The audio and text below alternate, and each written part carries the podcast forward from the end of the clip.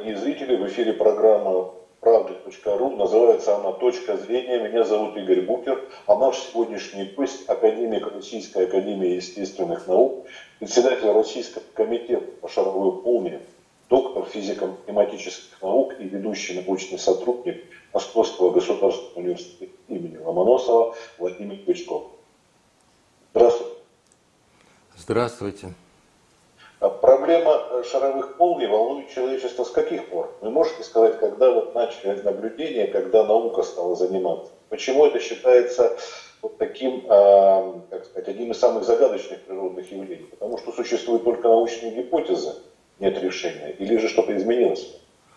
Ну, и начнем, э, это, след, это несколько вопросов вы мне задали. Значит, явление шаровой молнии известно очень давно. Даже у славян, у древних славян был такой, такой термин, как родия. Называли родия гроб, э, либо шаровую молнию, либо плод граната.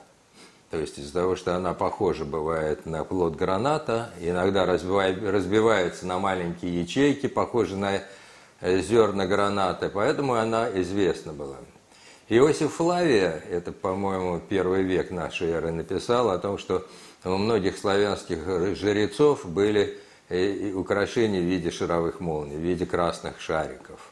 Так что это, мы видим, что это совершенно древнейшее известное явление, о котором заговорили с точки зрения изучения только э, при Михаиле Васильевиче Ломоносове. У него была первая работа, посвященная Э, посвященной шаровым молниям, он интересовался, он называл ее там э, э, объектом, который происходит из жиров, из горючих жиров.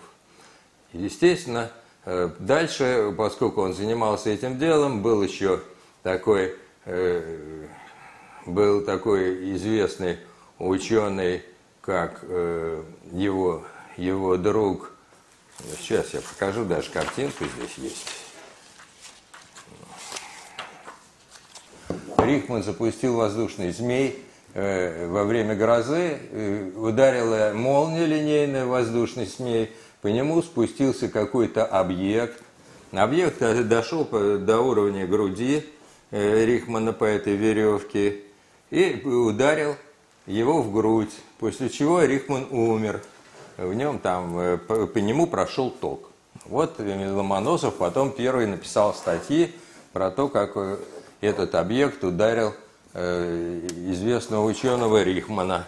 Это был 1753 год.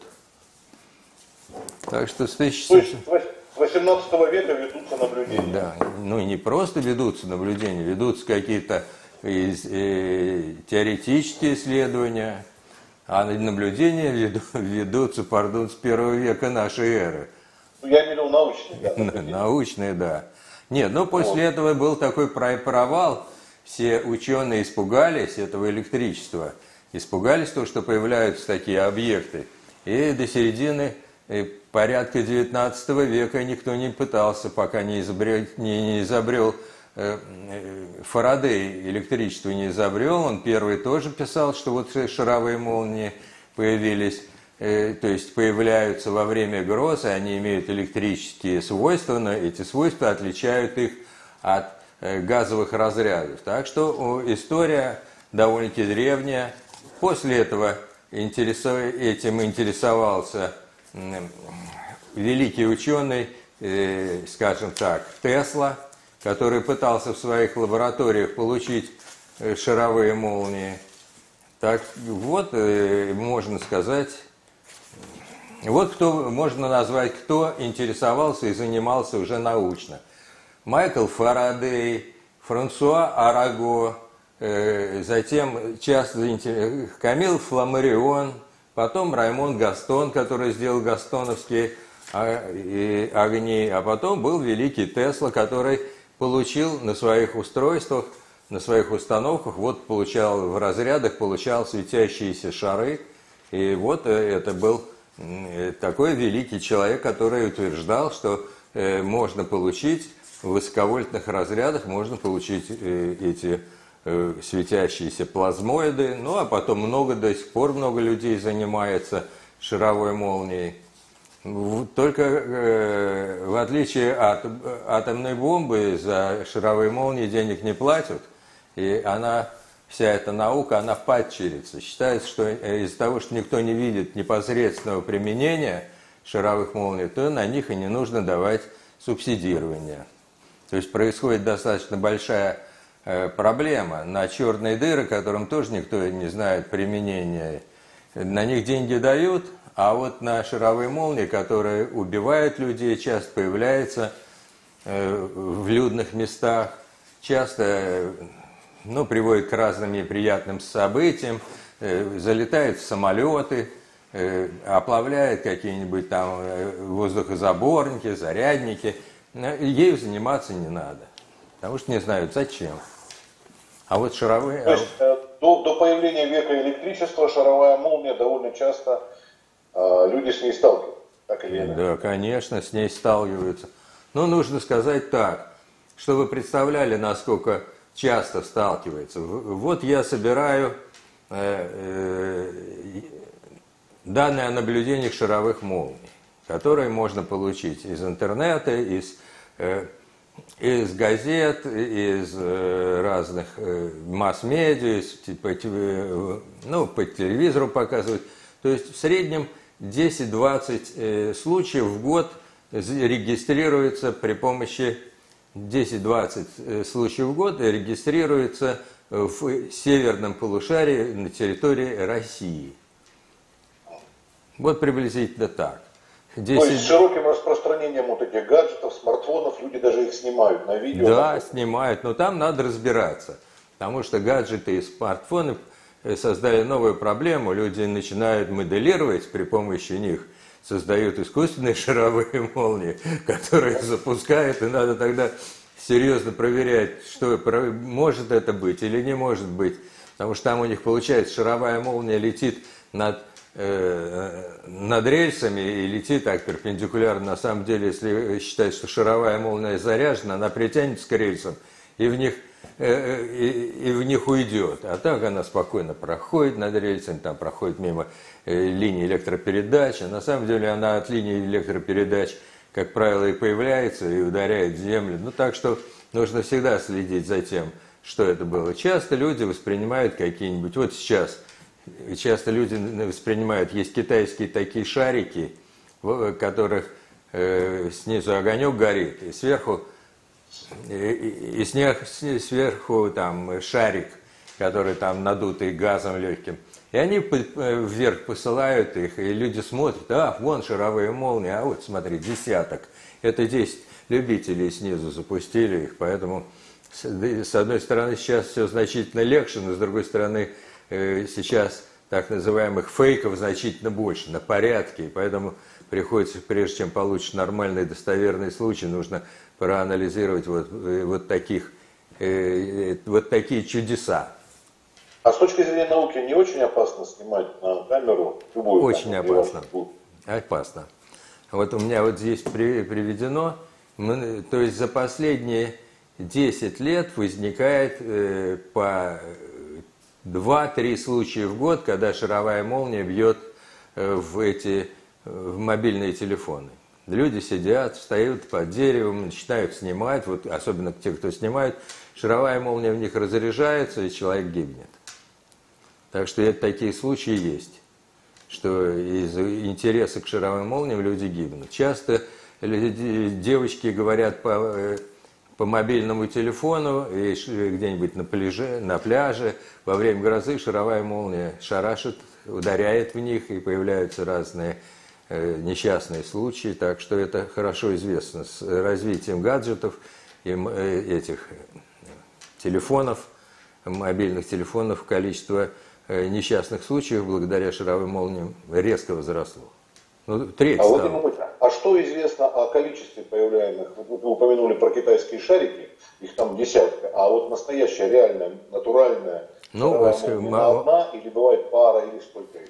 Ну, бывает Бывают случаи, когда она, чаще всего она одна, но бывают и две, и три, и бывает целый выводок, надо сказать, шаровых молний причина, э, скорее всего, э, сильнейшие грозы. И когда происходит довольно-таки обильные линейные молнии, тогда и появляется как вторичный эффект воздействия линейной молнии на Землю, на предметы, на объекты на поверхности Земли или около нее, появляется много шаровых молний. Ну, идея такая, довольно-таки простая, что шаровая молния появляется не просто так в воздухе из ничего, а линейная молния ударяет, или э, разряды линейной молнии ударяют в какие-то объекты, даже могут ударить кусочки льда, там появится шаровая молния, либо э, линейная молния ударяет в почву, в почве она расплавляет поверхностный слой, в нем возникает химреакция, которым образуется некоторый объект, напоминающий взрывчатку. Изнутри у него расплавленный, э, расплавленный материал почвенный, снаружи она покрыта плазмой, и вот она летает, ее выбрасывает из почвы из того, что линейная молния ударяет много энергии, э, вводит в землю, там возникает эта каверна. Из каверны вот этот уже образовавшийся шарик вылетает – а поскольку он заряженный, его линейная молния заряжает, он левитирует под действием отталкивающей силы Земли. Земля заряжена отрицательно, если шарик заряжен отрицательно, то он будет парить, и ничего в этом удивительного не будет. Владимир Ильич, а вот мы говорим линейная и шаровая, это условные все-таки? Нет, Обозначение нет. не обязательно в форме шара или всегда шар? А, значит, линейную молнию, ну, мы все прекрасно представляем. Понятно. Это во время грозы там. А шаровая молния бывает довольно-таки интересная. Она бывает в виде шара, она бывает в виде груши, она бывает иногда в виде ленты. Вот лента, такая вот лента, и потом на конце у нее есть какой-нибудь шарик. И, или, и самое интересное, что или эта лента потом может свернуться в шар, и наоборот, может шар как-то проехаться и растянуться в ленту. Возникает вопрос, как это делать, пока никто э, этой теорией не занимался, но я думаю, можно заняться, довольно-таки она получится за, занятной. Вот еще молодых людей, которые бы с удовольствием этим занялись. Ну, вот, сейчас, если я... на, на... Вы, вы в руках книгу держите свою, да? Вы да, моя книга, да. Я в ней собрал около тысячи случаев э, шаровых молний, затем собрал около там э, 500 экспериментов, которые люди делали. Ну, там из интересных случаев, это когда шаровая молния проходит через стекло, практически не оставляя следов. Много подлетает, э, много наблюдателей говорит, видят за, э, за окном, э, за закрытым окном появился шар. Он спокойно проходит через стекло, полетает, летает по комнате, летает, потом уходит часто в розетку. Так что потом смотришь что, стекло, там смотришь стекло, оказывается, что просто так не найдешь. Вот нам прислали целое стекло. Ну, мы были на конференции, я рассказал про, про шаровые молнии, что вот есть 40 случаев прохождения шаровых молний э, без следа. И мне э, один э, наблюдатель говорит, студент такой хороший по фамилии Носиков, и говорит, а, а вот когда я был маленький, к нам э, в деревне залетела шаровая молния. Я говорю, давай расскажи. Ну вот, говорит, залетела, полетала. А я, говорит, сидел на, на диване, естественно, э, застыла, она пролетела, ушла. Но я говорю, а как? Э, окно-то осталось целым? Да, говорит, оно до сих пор у бабушки есть. Я говорю, а это все в Калининграде. Я говорю, ну, пожалуйста, Э, привези мне это. А он говорит, а бабушка в Пскове. Ну, в общем, я, я уже расстроился, не получим. Это э, стекло, ведь надо же как-то эти следы-то проверять. И что это такое? Нигде раньше этого не было. И вдруг э, мне звонят, это отец его пилот, который работает на линии Калининград, Калининград-Москва, заехал к бабушке, вытащил э, два, э, две, две рамы со стеклами. Одна вот эта, через которое стекло, через, которое, э, через чье стекло прошла шаровая молния. И с этой стороны, через которое она попрыгала рядом, но не прошла. Стали проверять. Ну, мы мужчины, я и Анатолий Ильич Никитин, мы мужики, мы ничего не увидели. стекло как стекло. А вот у Анатолия Ильича Никитина жена физик тоже, она подошла вот в этой точке. Баха, это 0,1 миллиметр точка. Разрезали в этом месте стекло, получилось как будто бы вот такой след, как будто бы, э, ну, 0,1 миллиметр. След, как будто бы она проделала такой путь, прошла, то есть она вошла в этот, создала вот эту, как бы сказать, такой проход тонкий, 0,1 миллиметр, прошла через него, вышла. Вот так вот. И все это прошло за время меньше, чем 1,24 секунды, потому что он говорит мгновенно. А и человек говорит мгновенно, если меньше, чем кадр в секунду в кино. Кадр а шаровые молнии, так называемые шаровые, потому что вы сказали, форма бывает разная, они а, только исключительно когда вот гроза, дождь, нет, они часто бывают. Ну, ча... и, конечно же, они чаще всего бывают э, на территории э, России июня, июля, август. Когда грозы, это э, сопутствующие грозам явления. Ну, что сказать про шаровые молнии? Почему они шаровые, чаще говорят? Значит, наблюдение показывает, что 95% шара. А дальше все эти разные блины, ленты, ежики, э, груши, вот такие. Но, тем не менее, это уже говорит, что, может быть, э, поверхность создана не просто из плазмы. То есть это говорит, что это, скорее всего, не плазма. Сразу, если может у тебя в ленту превратиться, плазма никогда в ленту не может превратиться, если нет электродов. Нету электродов. Она, этот объект, у него электродов не видно. Значит, с чего будет лента? Поэтому возникает вопрос, можно я а вот как э, изучают ученые, ваши коллеги шаровые молнии? Ну вот вы сказали про стекло, допустим. А вообще еще какие-то способы, это не да. секрет, если так сказать? Нет, не секретно. То есть, как правило, исторически делались э, плазменные струи. Как берется большая машина, то есть большое количество конденсаторов. Потом берутся два электрода. Через соответствующие переходные устройства создается условие, когда замыкается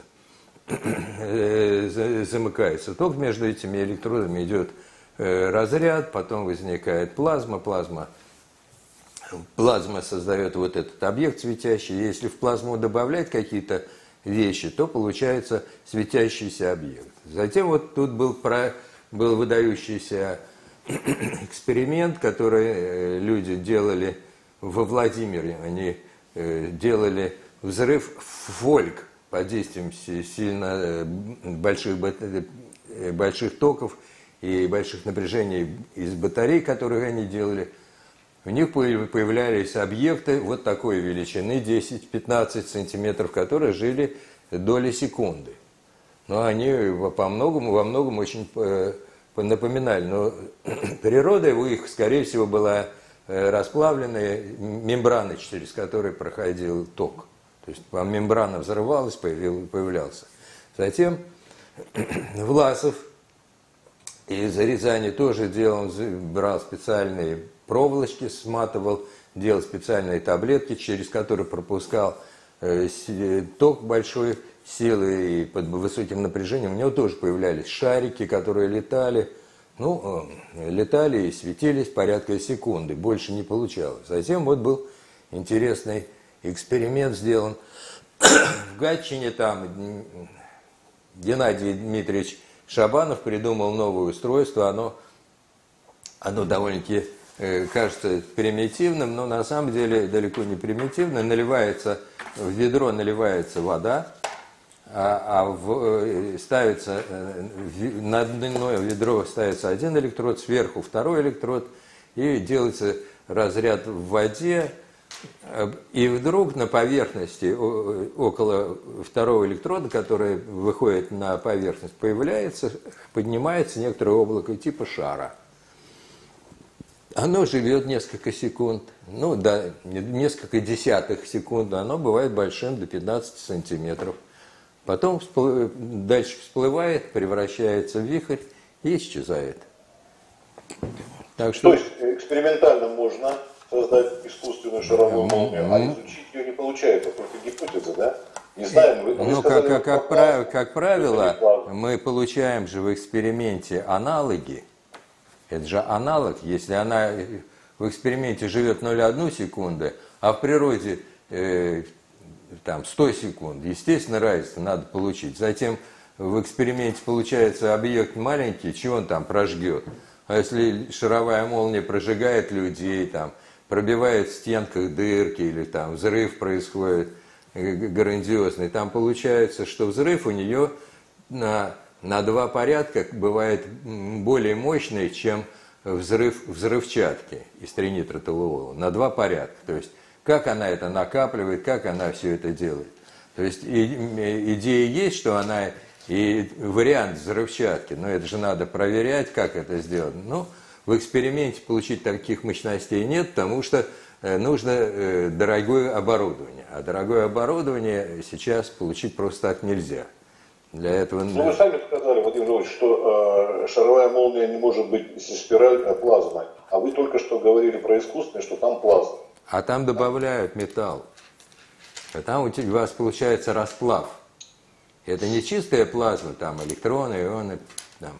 а там получается какая-то сгусток, там возникает, что у вас расплавляется материал, металл, металл, он и расплав может быть, он может быть парообразный э, конгломерат, и, и он заряжается, это уже довольно-таки сложная структура, это тебе не просто там два электрон, протон, а у тебя получается просто какой-то бульон сильно заряженных частиц. Ее уже нельзя назвать плазмой. Если у тебя. Ну. внутри, то есть если объект, у него есть оболочка, внутри расплав, а снаружи плазма там светится, так это уже другое явление, нежели, э, нежели раньше считали, что это простая там плазма, два электрода привел, он э, сомкнул, вот у тебя и плазма получилась. А тут попытаются, пытаются, пытаются, получаются какие-то похожие плазмоиды, это аналоги. Нельзя сказать, ну, от более других способов. А у нас мало способов наличия. Только взрывать, только ток, энергию сообщать. Что еще делать? Ну вот мы делаем разные в лаборатории такие взрывы. Берем, пропускаем разряд через, например, воск и смотрим, как там получается. Делаем специальные струи, которые летят через какие-то вещества, там тоже появляются какие-то объекты. Значит, у тебя получается, что это, если, как правило, когда нету э, дополнительного объекта, то есть не объ... Э, дополнительного вещества, воска, материи, там еще чего-то, металла, получить э, долгоживущего, чтобы у тебя прыгало, бегало и жило секунды, не удается. То есть во всех случаях, там, даже Геннадий Дмитриевич делает этот Шабанов, у него из воды вылезают эти штуки, живут секунд. Значит, он создает какое-то облако, то есть это уже гетерогенная система, это не гомогенная система, а значит облако, она из паров воды заряжена, там происходит своя собственная э, жизнь, и поэтому, поэтому это уже совсем другого рода, это уже гетерогенный объект, которым э, запасается энергия, которым э, существует то, что забывает, газовая динамика. То есть у тебя вихрь создается, он имеет энергию, он имеет сложную структуру, в нем он состоит из паров воды, в нем э, возникают на поверхности заряженные слои. То есть это уже получается довольно-таки сложный объект. А в природе ей гораздо проще делать. Вот у нас, ну сколько мы можем э, вложить там э, какую-то э, энергию, там, ну, 10 третий, там, 10 четвертый джоуля, а в природе сразу она вкладывает 10 десятый джоуля. Ну, то есть на 6-7 порядков она мгновенно создает линейная молния, выкладывает. Попробуй расплавь металл, например, э, алюминий. То есть мы можем какой-нибудь э, олово или припой расплавить и легко в него в плазму ввести. А когда ты начинаешь вот этот же самый э, плазматрон направлять на на, на алюминий или на сталь, там надо на три порядка больше. Это у тебя что такое три порядка больше? То есть у тебя есть какой-то набор конденсаторов, а три порядка больше, у тебя их десяток будет. Значит, тебе такие мощности, то есть такие нужно э, использовать большие, э, большие устройства, много денег на это тратить. Но если денег нет сейчас, все за свои деньги, за свой энтузиазм. Ну, ну, то есть пока э, не получится шаровой молнией пробить не то, что броню танка «Армата», но и даже что-нибудь поменьше. Нет, ну раньше же раньше же пытались это делать, делали струи. Как появились эти первые штуки? Делали могучие струи, которые прожигали танковую броню. Но э, единственная беда была у этих могучих струй, они летали недалеко.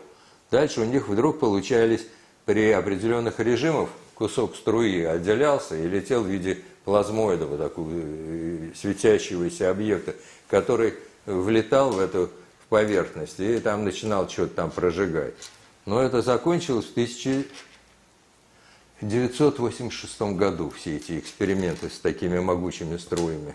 После этого денег на эти вещи не давали никому. Это, потому что мы же боролись за мир с американцами. О, а у коллег как дела обстоят? У кого? Зарубежных. Зарубежные. Изучение.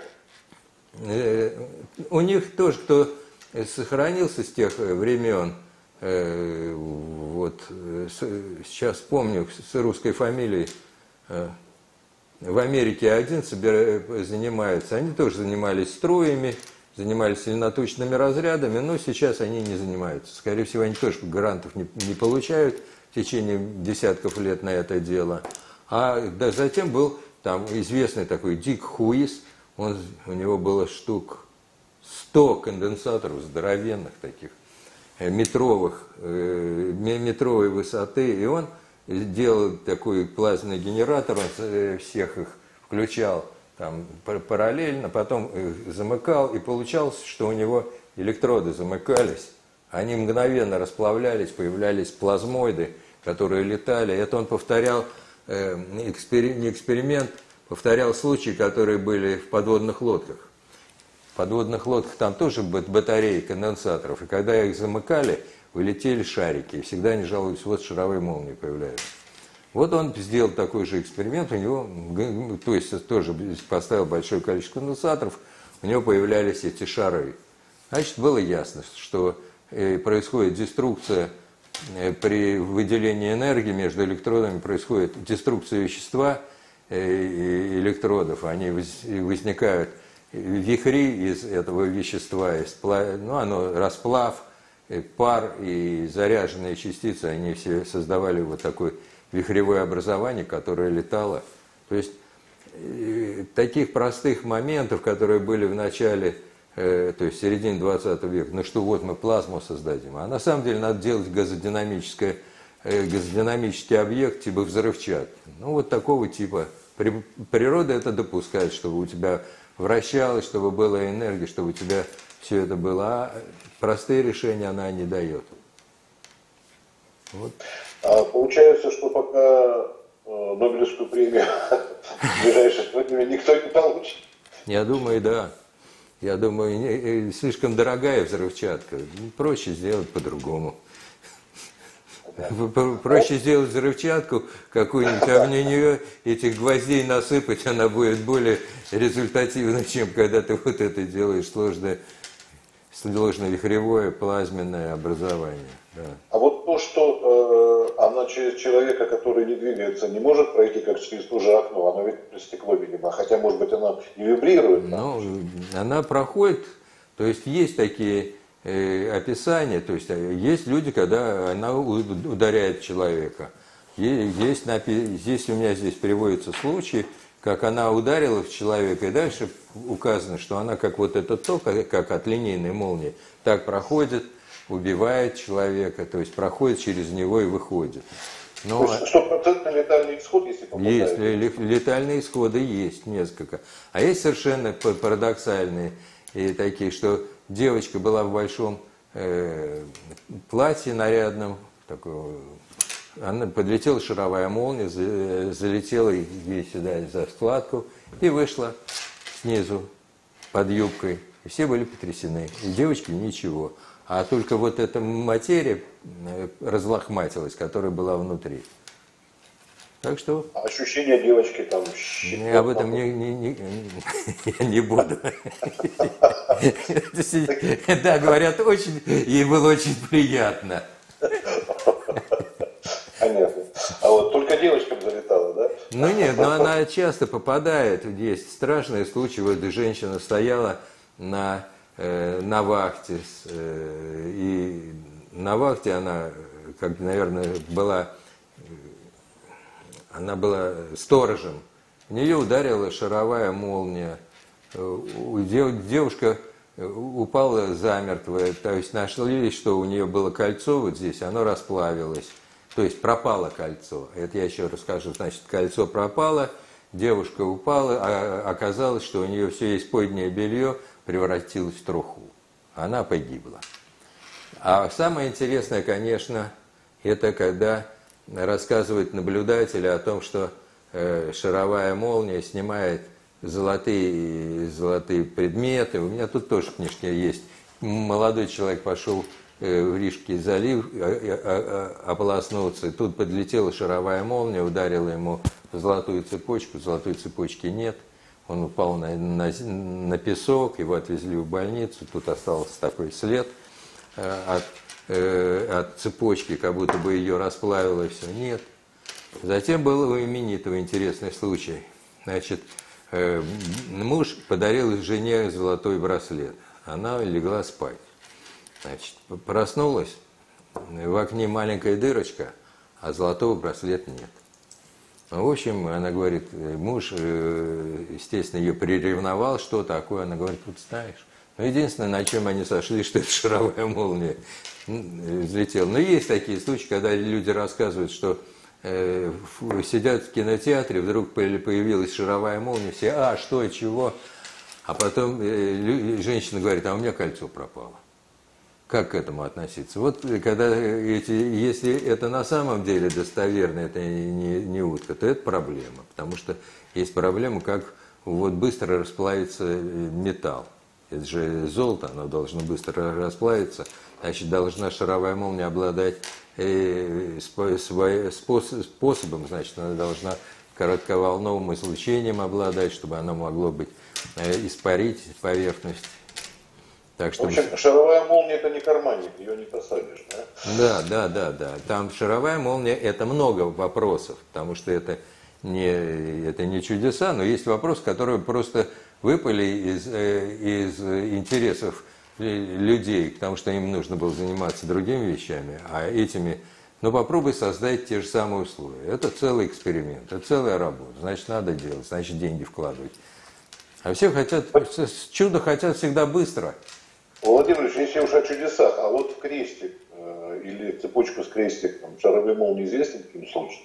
Очень часто попадают в крестики очень часто попадают в крестики. И Золотые, серебряные, не важно. В любые крестики попадают, часто там крестики расплавляются. Так что это, это частое явление, то, что в крестике... Ваши, кни, ваши книги об этом есть, да? Ну, что-то есть, не знаю, может, есть, может, нет. Но я на этом... Я просто, где и были фотографии, я это описывал. Есть такие довольно-таки интересные случаи, там, что Двое сидели, мужчина и женщина сидели на стоге сена. Пролетела шаровая молния.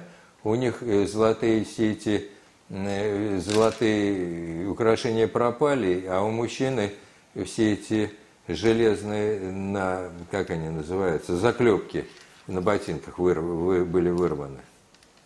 Ну, все говорят, ха-ха-ха, ха-ха-ха. А на самом деле это целая проблема. И представь, как это что должно быть. И люди довольно-таки простые, им врать нечего, они даже додуматься до этого не могут. Вот в чем интерес. Все говорят, вот, это все это вранье. Не вранье, потому что люди простые, которые так пугаются, что они даже придумать не могут. Ну попробуй так придумать, что вот я. А Владимир Ильич, а это только металл, потому что сейчас, например, зонтики держат. А я расскажу насчет, насчет зонтиков. Вот была такая ситуация недавно. Ко мне пришли, говорят, в зонтик люди во время грозы Э, зонтик, зонтиком укрывались, и линейная молния ударила в зонтик.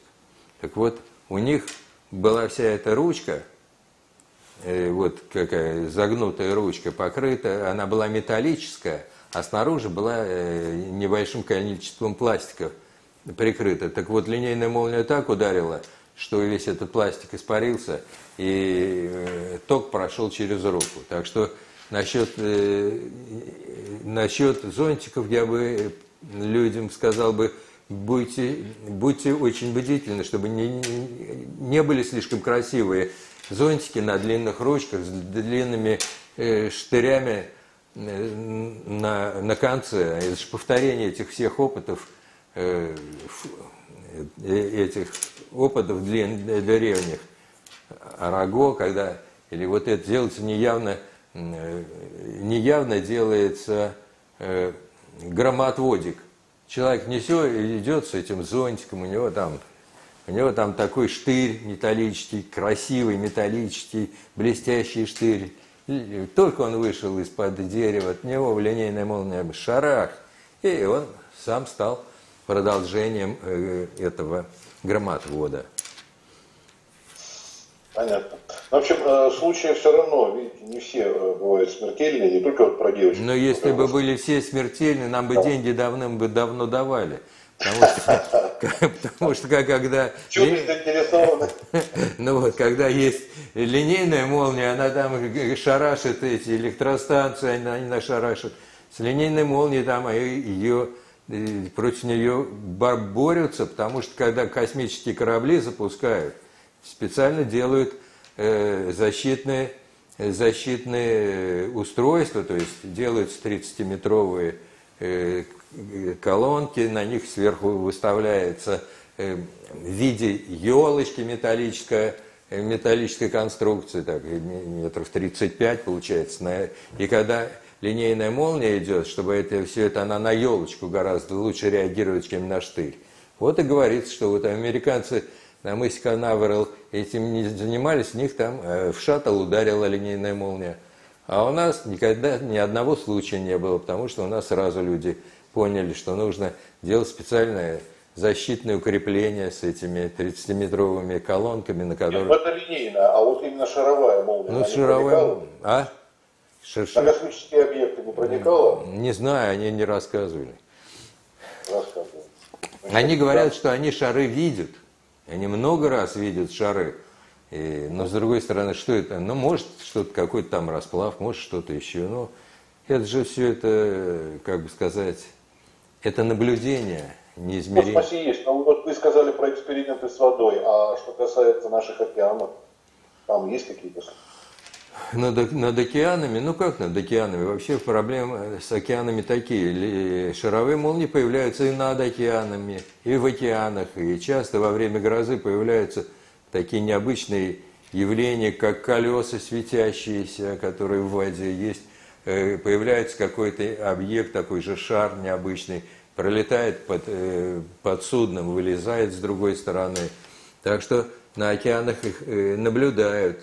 То есть на самом деле их наблюдают очень во многих местах. Там есть и в океанах, и в горах есть, где еще, в подземельях есть, подземки появляются, откуда не возьмись. То есть...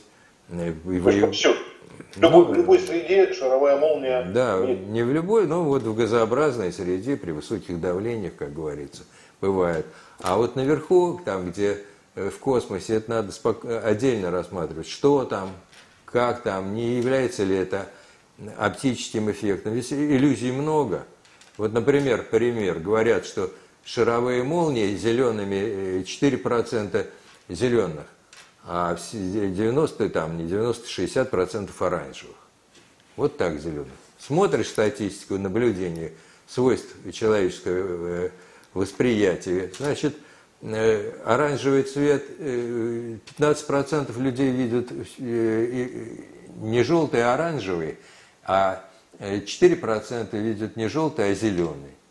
То есть, если считать, что у тебя все зеленые, в основном все желтые шаровые молнии, то легко объяснить. 15% это то, кто видит оранжевое, а 4%.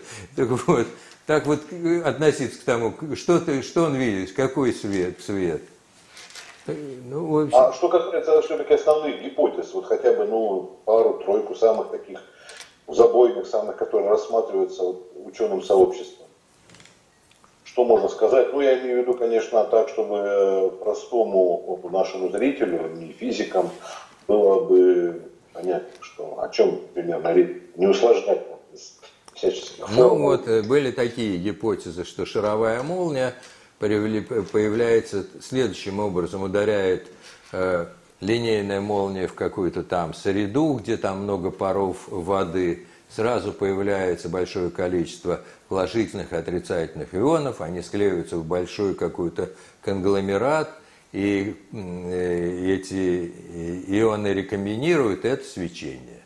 Вторая есть, э, вот гипотеза очень интересная Бориса Михайловича Смирнова.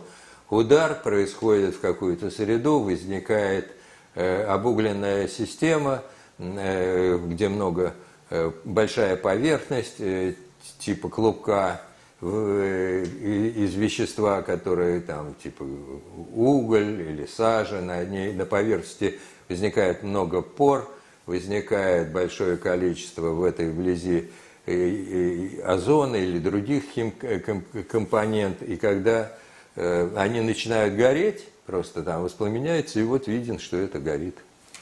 Есть другая еще, вот такая, значит, э, идея была такая, то же самое, ударяет линейная молния в почву, появляется большое количество э, силицию, там, да, почва состоит наполовину из органики, наполовину, то есть из э, угле, э, углеродных частиц наполовину, она из силициума-2. Идея такая, что когда у тебя ударяет это, это в почву, то у тебя э, силициум-2 разлагается на силициум и на, на О2. И когда возникает там большое количество углерода, то происходят эти реакции – Э, и возникает образование, с одной стороны, вихря, а в нем идет горение. Сложное горение с участием э, э, силициум, силициум там, углерода там, и ИО2.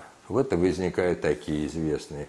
А все плазменные модели практически сейчас не рассматриваются. Вот везде такие гетерогенные. Вот наиболее... Ну, есть, конечно, там забойный, что это физический вакуум.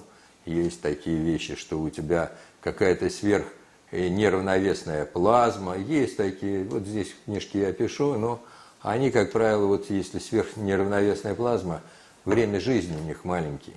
Да, можно создать большой клубок, большой объект, много, много энергии вложить, но он будет жить... А, а тут что это связано с инопланетянами, это даже как маргинальная а гипотеза не рассматривается. Ну, мы, наверное, пережили эти вещи. Шаровая молния дольше живет, чем наука об НЛО.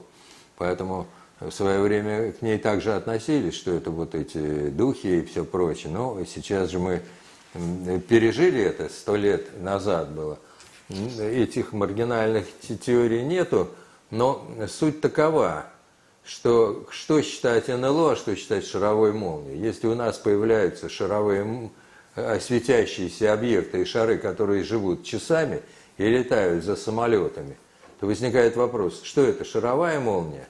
Иллюзия, которую видит пилот э, в, этом, в оконце, или это является каким-то сложным явлением?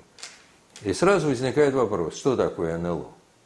Если ты считаешь, что шаровая молния, то надо представить, что у тебя, если тянет самолет за собой, какие у нее энергии, энергии. То есть она на нее действует э, торможение со стороны воздуха. Значит, объект должен иметь так, такие энергии, чтобы спокойно это э, э, пережить. С другой стороны, либо она может сесть на крыле. Она может сесть на крыле у, у самолета. Значит, это другой эффект. Значит, вот она будет заряжена. И вот тогда возникает вопрос, почему она не гибнет так долго? Дальше. Есть же эти вещи, что это были э, так назывались боксеры, это с американцами. Они делали, пилоты американские, когда были в Корейской войне, они вдруг стали видеть, что э, вокруг, э, что около их иллюминаторов появлялись шары светящиеся. Они долго не знали, они боролись с ними, и крутились, часто гибли, а потом поставили эту Э, высотную лабораторию оказалось, что это не что иное, как отражение от мелких частиц льда. Вот солнце светит или луна светит, отражение от мелких частиц льда, оно отражается, концентрируется в иллюминаторе, и они воспринимают это как шар. То есть, на самом деле здесь э, трудно. Но есть вещи, которые, конечно, объяснить нельзя. Вот э, здесь э, вот этот случай, когда самолет летел в Ригу, и вокруг около него там 5 или 10-метровый шар его преследовал. И его видели из земли, и, из земли, и в нескольких местах, и а, он из Минска в Ригу летел, и в Минске видели, и в Риге видели, и в Петербурге он так летел, все, все видели. Даже в «Правде» была опубликована эта статья. И все. После этого никто... Ну, не в «Правде рот», а еще в советской «Правде». Да, да не, не в «Правде рот». Я, извините, хотел вам потрафить. Это какой год примерно был, вот, э, про этот шар вы говорили? Условно, 80-й, 70-й? 70-й. 50. Да. В окончании беседы, а, Владимир Львович, могли бы вы, может, как подытожить, вот, вот какие опасности несет она, то есть как уберечься, вот железная, золотое. Ну, что я хотел, хотел сказать просто по к этому вопросу. Значит, интересное наблюдение. Вот э, то же самое. Когда вы видите шаровую молнию, надо э, э стать как вкопанный. Лучше к ней не приближаться. Лучше зам, э, застыть, чтобы она пролетела мимо вас. Вы сами часто производите потоки тепла, которые от вас идут. Естественно, она, если легкие, она может этими потоками от вас э, от, быть отодвинута. Ни в коем случае не двигаться, потому что вы можете завихрить вокруг себя воздух, и она к вам подлетит. Дальше, если Э, видеть шаровую молнию, не надо заниматься исследованиями ее, как можно лучше э, не включать никаких электроприборов, ни в коем случае не пытаться ее снимать. Конечно, это для науки хорошо, если вы снимете, но для, для жизни...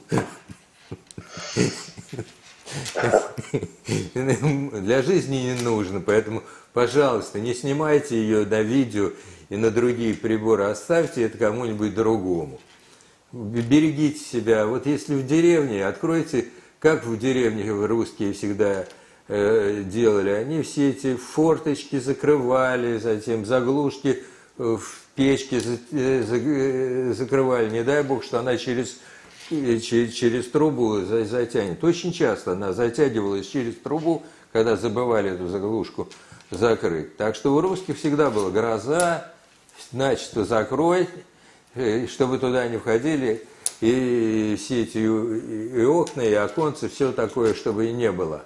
У англичан была другая система, у них тоже они э, болели этой шаровой молнией, для этого они следующие поступали, они наоборот все раскрывали.